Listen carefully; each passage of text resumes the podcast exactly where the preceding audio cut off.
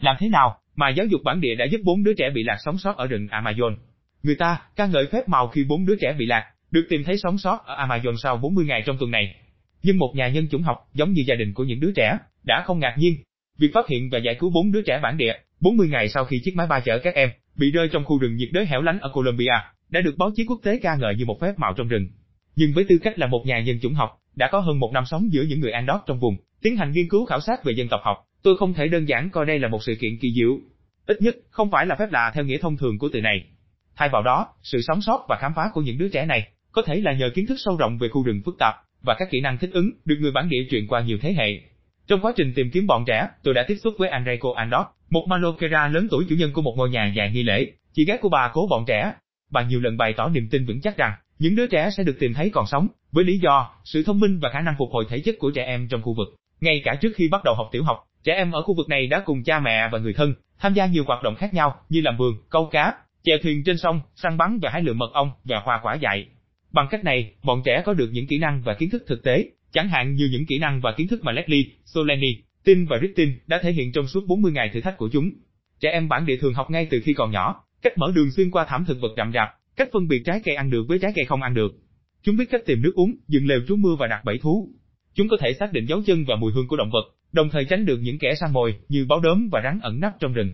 Trẻ em Amazon thường không được tiếp cận với các loại đồ chơi và trò chơi được thương mại hóa, mà trẻ em ở các thành phố lớn lên cùng. Vì vậy, chúng trở thành những tài leo kè lão luyện và tham gia vào các trò chơi dạy chúng về các công cụ dành cho người lớn, làm từ vật liệu tự nhiên, chẳng hạn như mái chèo hoặc rìu. Điều này nuôi dưỡng sự hiểu biết của chúng về các hoạt động thể chất và giúp chúng tìm hiểu loại cây nào phục vụ cho các mục đích cụ thể. Các hoạt động mà hầu hết trẻ em phương Tây sẽ được bảo vệ khỏi, chẳng hạn như xử lý, lột da và xẻ thịt động vật trò chơi, cung cấp những bài học vô giá về động vật học và được cho là thúc đẩy khả năng phục hồi cảm xúc.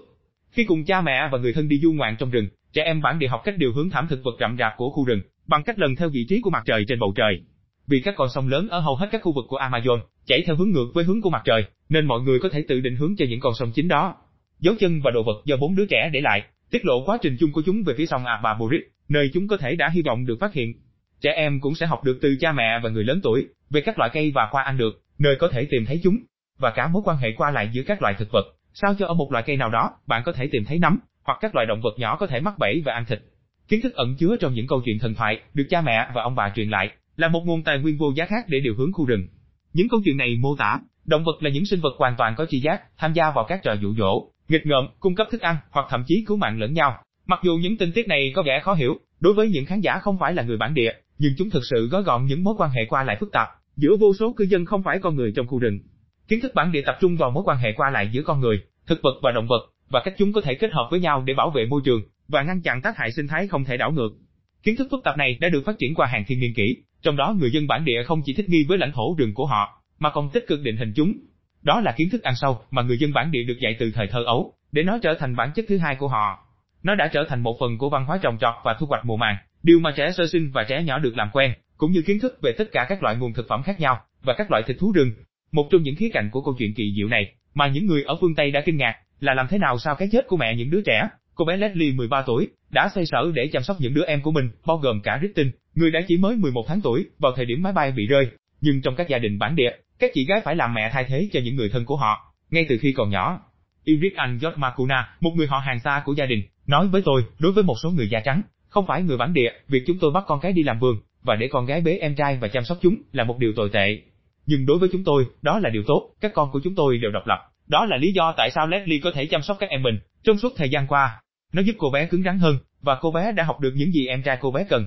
Trong 40 ngày đêm, trong khi bốn đứa trẻ bị lạc, những người lớn tuổi và pháp sư đã thực hiện các nghi lễ, dựa trên tín ngưỡng truyền thống, liên quan đến mối quan hệ của con người với các thực thể được gọi là Duaner, chủ sở hữu, trong tiếng Tây Ban Nha và nhiều tên khác nhau trong ngôn ngữ bản địa. Những chủ sở hữu này được cho là linh hồn bảo vệ của thực vật và động vật sống trong rừng. Trẻ em được giới thiệu với những chủ sở hữu quyền lực này trong các nghi lễ đặt tên, đảm bảo rằng những linh hồn này nhận ra và thừa nhận mối quan hệ với lãnh thổ và quyền của họ để phát triển thịnh vượng trên đó. Trong quá trình tìm kiếm những đứa trẻ mất tích, những người lớn tuổi đã tiến hành đối thoại và đàm phán với những thực thể này trong các ngôi nhà nghi lễ của họ Malokat trên khắp Midoka Keta và trong các cộng đồng bản địa khác coi địa điểm xảy ra vụ tai nạn là một phần lãnh thổ của tổ tiên họ. Enrico giải thích với tôi, các pháp sư giao tiếp với các địa điểm linh thiêng. Họ dâng coca và thuốc lá cho các linh hồn và nói, hãy lấy cái này và trả lại cháo tôi cho tôi. Chúng là của tôi, không phải của bạn. Những niềm tin và thực hành này có ý nghĩa quan trọng đối với những người bạn của tôi ở Midoka Keta. Những người kiên quyết cho rằng Sự sống sót của bọn trẻ là nhờ những quá trình tâm linh này, hơn là các phương tiện công nghệ, được sử dụng bởi các đội cứu hộ của quân đội Colombia.